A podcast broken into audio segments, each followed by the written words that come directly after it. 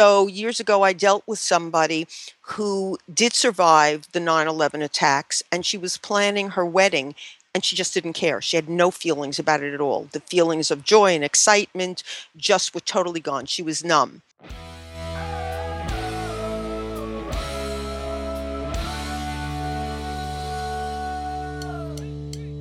This week, a wife writes in and explains that her husband is suffering from P T S D and that he is emotionally unavailable. Doctor Karen Sherman breaks down the issue. Stay tuned. Hey, can you feel it? Have you signed up for our free weekly newsletter yet? Visit Hitch Mag dot com and click the newsletter link to join. Go ahead, I'll wait. It'll take less than thirty seconds. It's the easiest way to stay up to date on the latest marriage news and information, including each week's new podcast. Again, visit Hitched Mag dot com and click the newsletter link to join today. And now it's time to... Hey everybody, welcome back. This is Steve Cooper, Editor-in-Chief of Hitched Mag dot com. I am joined once again by the original Doctor Karen Sherman. Hi, Karen. Hi, Steve. So Karen, for those tuning in for the first time, is a practicing psychologist in relationship and lifestyle issues for over three decades. She is the author of Mindfulness and the Art of Choice, Transform Your Life. She is the co-author of Marriage Magic, Find It, Keep It, Make It Last. And she has a new radio show out called uh, Take Five to Empower Your Relationship. So in just five minutes, Karen will present a real relationship issue and tell you how to resolve it. Uh, and you can catch this new show on ev- each Wednesday on the Sex Talk Radio Network. So be sure to check that out. And uh, we are going to today discuss a question we got from a listener. So um, thank you, listener, for submitting this question. And uh, we, you know, this happens a lot with a lot of the questions that we get, that we don't have a complete story. Um, and we know that emotions and relationships are very complicated. It's, you know, if you come up and ask a question of like, uh, me and my spouse aren't getting along very well, uh, you know, to get to the bottom of that, you need to really dig into a lot of questions. So uh, with that in mind, um, I'm going to share the information that we have, and then we'll do the best we can to resolve this issue today, Karen. Okay. So the uh, listener came, uh, shot us an email and said that her husband is emotionally unavailable due to P T S D. And she goes on to describe how he gets angry, starts crying, and exhibiting other emotions. And then he does say that he feels most in control when he's in a rage, but then he'll come back after that rage has subsided and apologize. Um, she said that he is seeing a therapist, um, but that the days that he goes to the therapist, he comes back and things seem to be much more difficult. And um, I guess I want to go back and start at the beginning here. What do we know about the circum? I mean, we don't know the full circumstances of this person's situation and what might be causing the P T S D. Um, but so can you give us a, a quick breakdown of uh, what that means and what some of the symptoms are? Uh, I can. I want, I want to say a couple of things first. Um, like you, I'd like to extend my appreciation for the reader submitting the question to us. Um, it's always much more Uh, real when the questions come from from readers uh, or listeners. So thank you very much. Um, I'm going to be a little long-winded on this first question because since we don't have details, um, I want to try to give as much information as I can uh, that responds not only to the person who sent the question, but to situations that um, might be applicable to other people. Uh, and be helpful as well in that area. So go, go. I was just going to say, go right ahead. Okay. So P T S D, first of all, stands for post-traumatic stress disorder. And basically, we give that diagnosis when somebody has been in a traumatic situation where there has been something that is life-threatening to them. So it could be where they've lived through nine eleven, where they've possibly been raped, where they've been held up at gunpoint, something of that magnitude. Does it have and, to be, I'm sorry, does it have to be life-threatening? Can it? Yes, it's I supposed mean, to be life-threatening. So okay. if you, okay. I mean, so if you witness some something horrific, but your life itself wasn't in jeopardy? Well, that could be also, and that's what I was just going to say okay. to you, because I'm working with a client recently who does suffer a little bit from P T S D because a plane, uh, a small plane crashed um, where the the bodies of the people in the plane actually ended up in their backyard pool. Um, and that also is, uh, would would end up being uh, a situation that would create P T S D.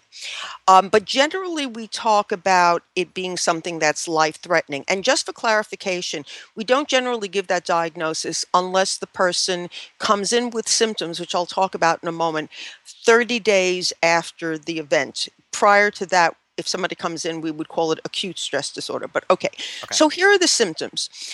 The person has nightmares. The person keeps uh, thinking about it over and over and over again. Their feelings are numb. So years ago, I dealt with somebody who did survive the nine eleven attacks, and she was planning her wedding, and she just didn't care. She had no feelings about it at all. The feelings of joy and excitement just were totally gone. She was numb. Um, there tends to be a hyperactive reactivity to noises. Um, another client I worked with uh, was in a car accident. And so anytime she heard a car backfire, she, you know, sort of jumped out of her skin.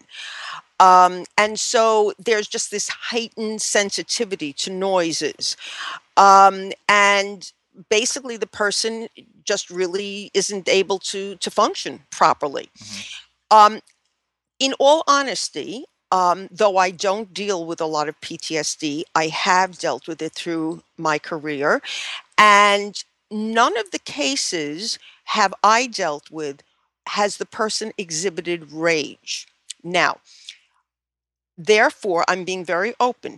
I don't know whether rage, anything I've ever taught in school when I'm teaching about this, has ever Um, stated that the person shows rage signs.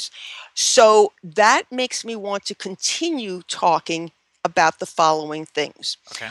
I don't know if this reader, uh, I keep saying reader. I know. I apologize. This listener um, has gotten that diagnosis from the therapist that her mate is seeing or not, or whether this is her own diagnosis. Um, but I will also tell you that what I have seen through the years is that many times when people have had trauma in their lives early in their childhood, and many of us now believe that people who have had abuse or trauma early in their lives, it is considered that you have P T S D. And I have seen people in their relationships showing rage when they are triggered. In other words, when your mate says or doesn't say something, or does or doesn't do something that feels similar to things that you have experienced in your past. You don't know that you're doing it. You don't realize that it's really that you're having a trigger reaction, but it's like something hits a nerve and you are now reacting as if it is something from your past. So the reason I'm going on and on is because, again, since we don't have information, mm-hmm. very often these implicit memories from childhood, which again, we are now more aware of the fact that it could actually be P T S D based on childhood experiences, um, could really be implicit memories that are getting triggered and showing up in the relationship. So if this isn't, if, you know, if we're going on the assumption that this isn't P T S D, what might it be? Well, it could be, again, some people would say, well, it is P T S D, but it's based on childhood experiences. Others of us would say that it is implicit memories that are getting triggered in the relationship because you're likely to have more of these re- uh, reactions to people who are very close to you. Um, I'm working with a client now who um, does get very angry at her mate. um, and ended up having a couple of affairs. And what she has realized now from our work is it's because her husband was doing things that were very similar to things she experienced with her mother. Mm. And she's now able to make those connections and see that um, she felt much worse um, because her husband was doing the things that really were leftover emotional baggage from the things that she experienced when she was a child with her mother. Okay. Okay.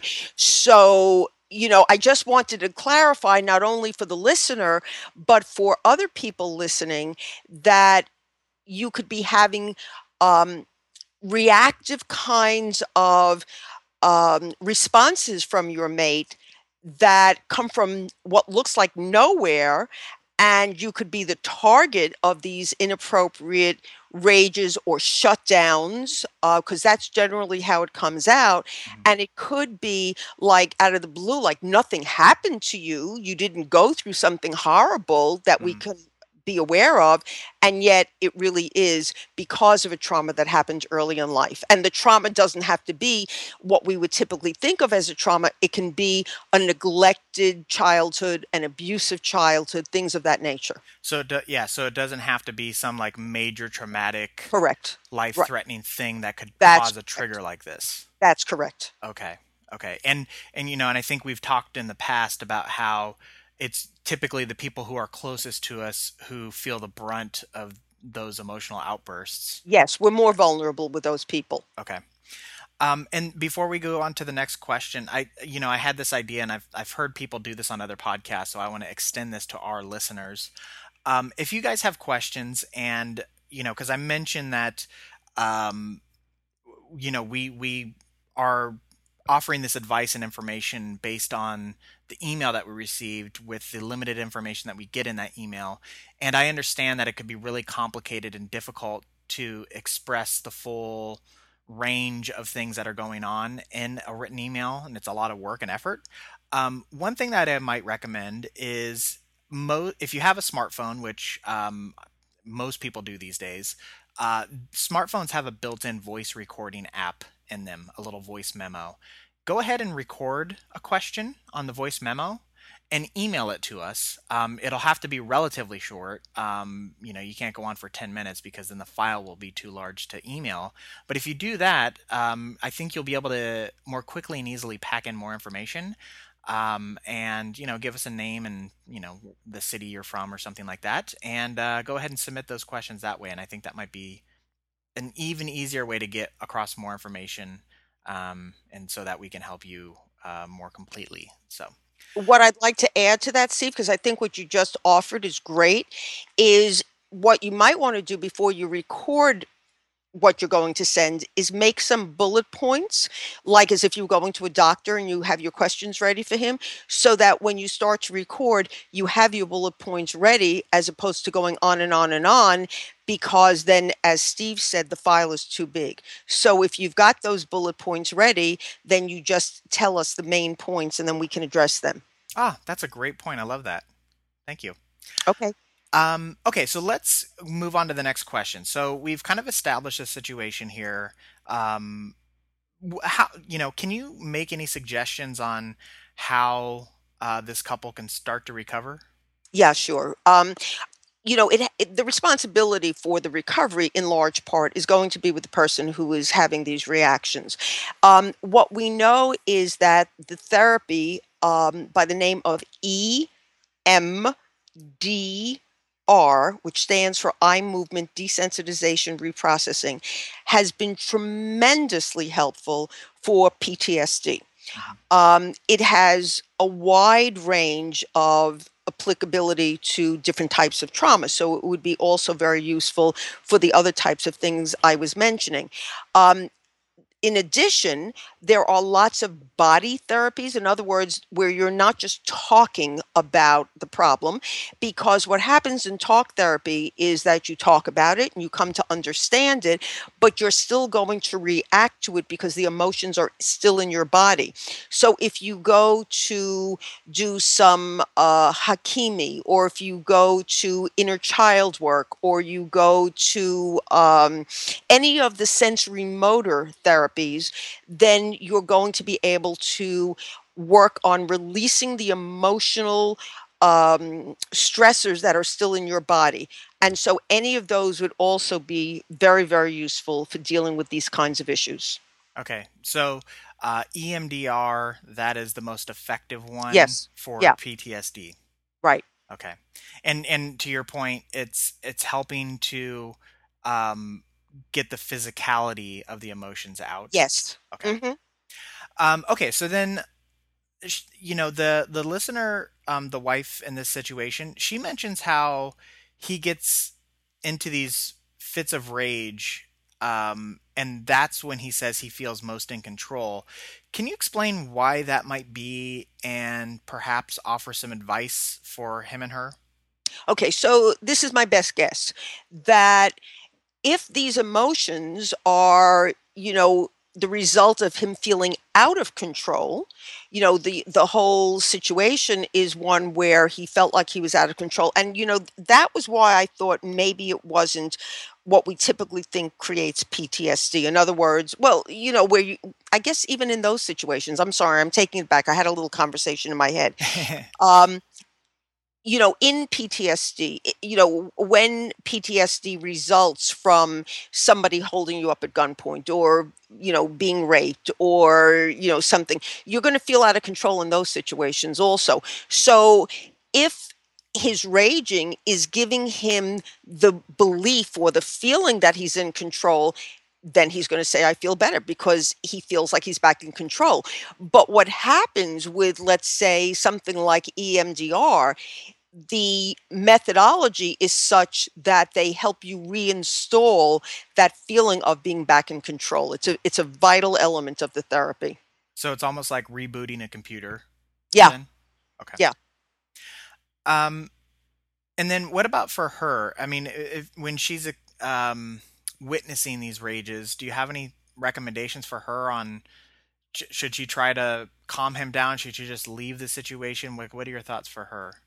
Well, you know, first of all, I think the most important thing is for her to realize that this, even though it's being directed at her, it has nothing to do with her. Okay. And I think that anytime you try to, quote, calm somebody down when they're emotional, you're wasting your breath, and it might actually incite the person even more. I mean, can you imagine when you're upset with someone, when they say to you, all right, now calm down, calm down, you know, that's going to make the person, I don't want to calm down. Yeah. So I, I think that that won't help.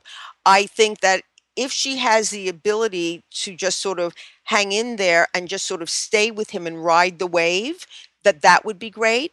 Um, if it really becomes unbearable for her, if she can just sort of say, I know this is hard for you. And maybe in a quiet time, if she can say, you know, when you get like that, um, I know that it's really difficult for you, but it gets really scary for me also. So when you get like that, what I'm going to do is just sort of give you a little signal, and I'm going to leave the room for a while, but I will always come back. I'm not leaving you. I'm just sort of protecting myself. Mm, okay. And then when it happens, you know, she has to give him the signal and say, you know, I, I'm here. I'm just, you know, going out of the room for a little bit. Okay. And I, um, if I'm not mistaken, there has been some neuroscience that has come out uh, fairly recently that discusses how when people go into rages like that, that their their thinking part of their brain just shuts off. Oh, absolutely. So absolutely. they're so they're not even like the the neurons in the brain literally just aren't even firing. So no matter what you're telling them, it's it's not making right. any kind of connection. Right. So th- that's why there's no sense. There's no sense in trying to be rational at that point. Yeah. So talking them down will get you nowhere.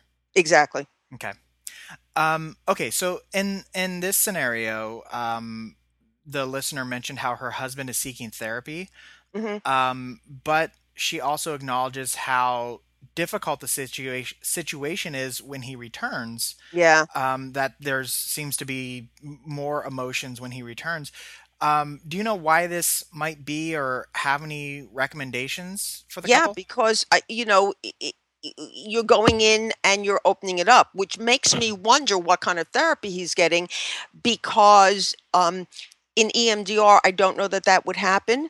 Uh, but if you're going in and just talking about it, you're opening up a Pandora's box. And so you've let it out, and now it's, you know, it's there with you. So he's going to feel a little bit worse afterwards.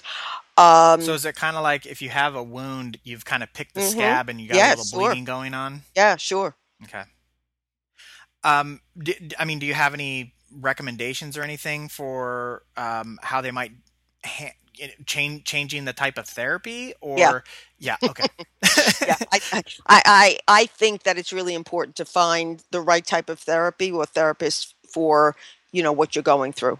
And so for this couple, for example, might this just be something that they can go into their therapist and just say, this is the situation, you know, we heard, um, or I did some research and, and have heard of this thing called E M D R. Like, what are your thoughts or recommendations on it, and kind of take it from there?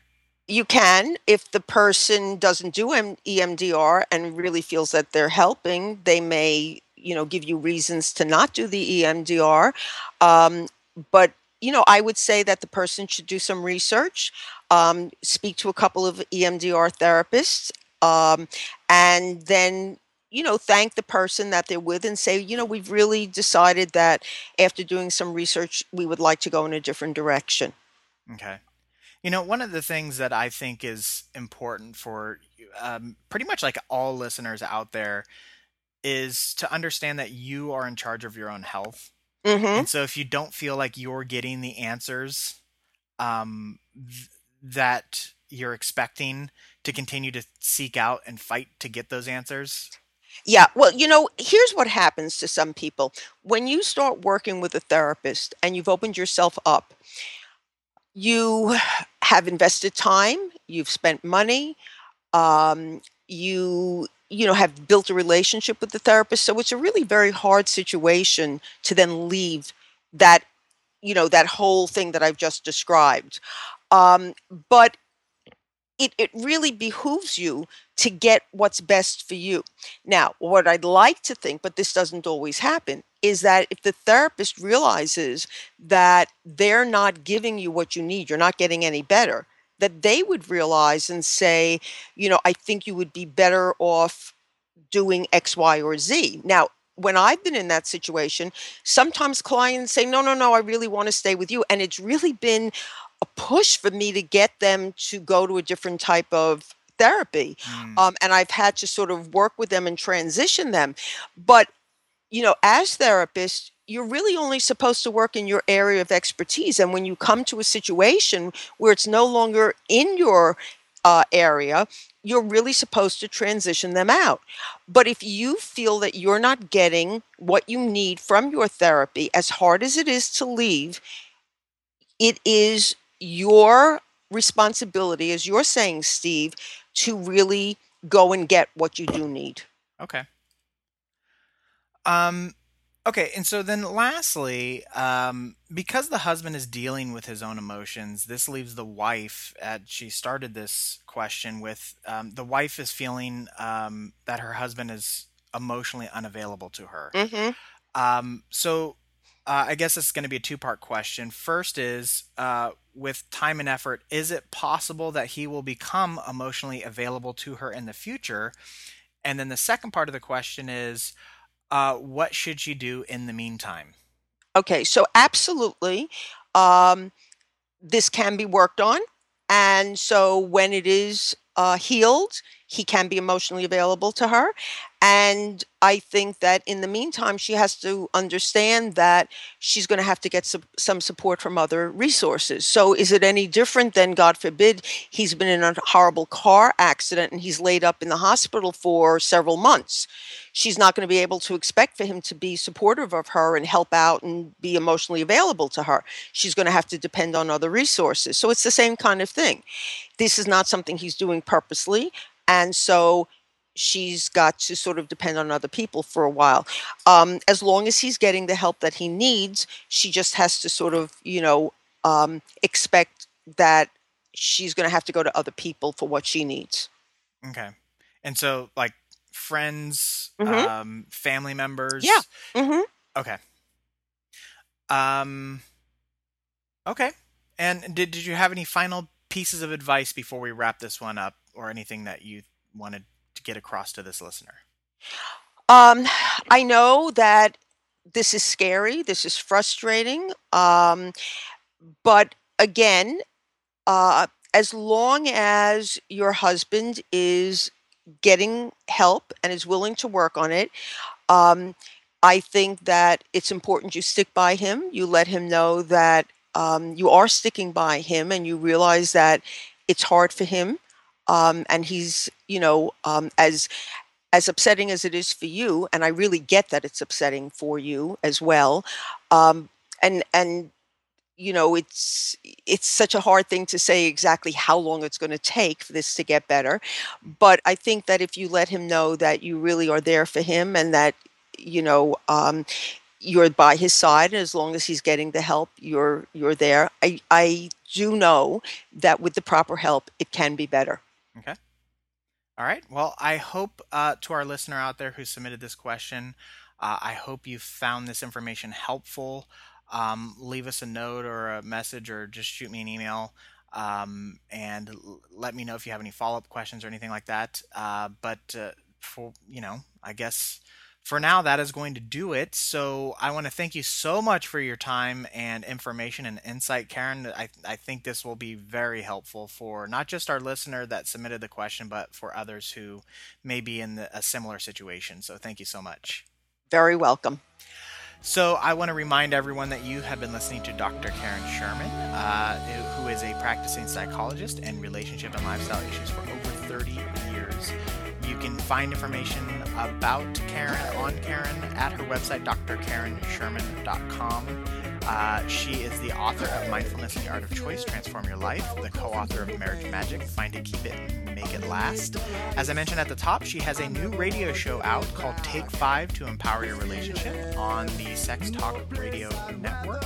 Uh, Karen also has a uh, relatively new set of tools called Pillars for Partnership. It is a set of audio and video tools that are produced by Karen, and you can get that at her website, D R Karen Sherman dot com.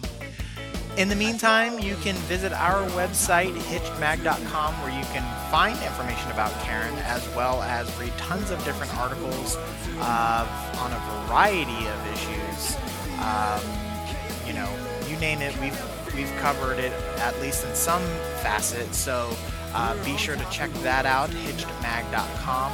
Um, if you would like a weekly dose of marriage information, which is highly recommended, uh, Be, be sure to sign up for our newsletter. It is free. We send out newsletters, um, one email every Monday night, so check that out. And, uh, of course, you can reach us on all the social platforms, um, Facebook, Twitter, Pinterest, Instagram, et cetera, as well as Karen, too. She is on, on those as well, so uh, be sure you connect on us there, and so we can, uh, you know, answer any questions you may have on those platforms as well. That is going to do it for us this week. So one last time, thank you so much, Karen. Thank you, Steve. All right, that is going to do it for us this week, everybody. Uh, until next time, take care.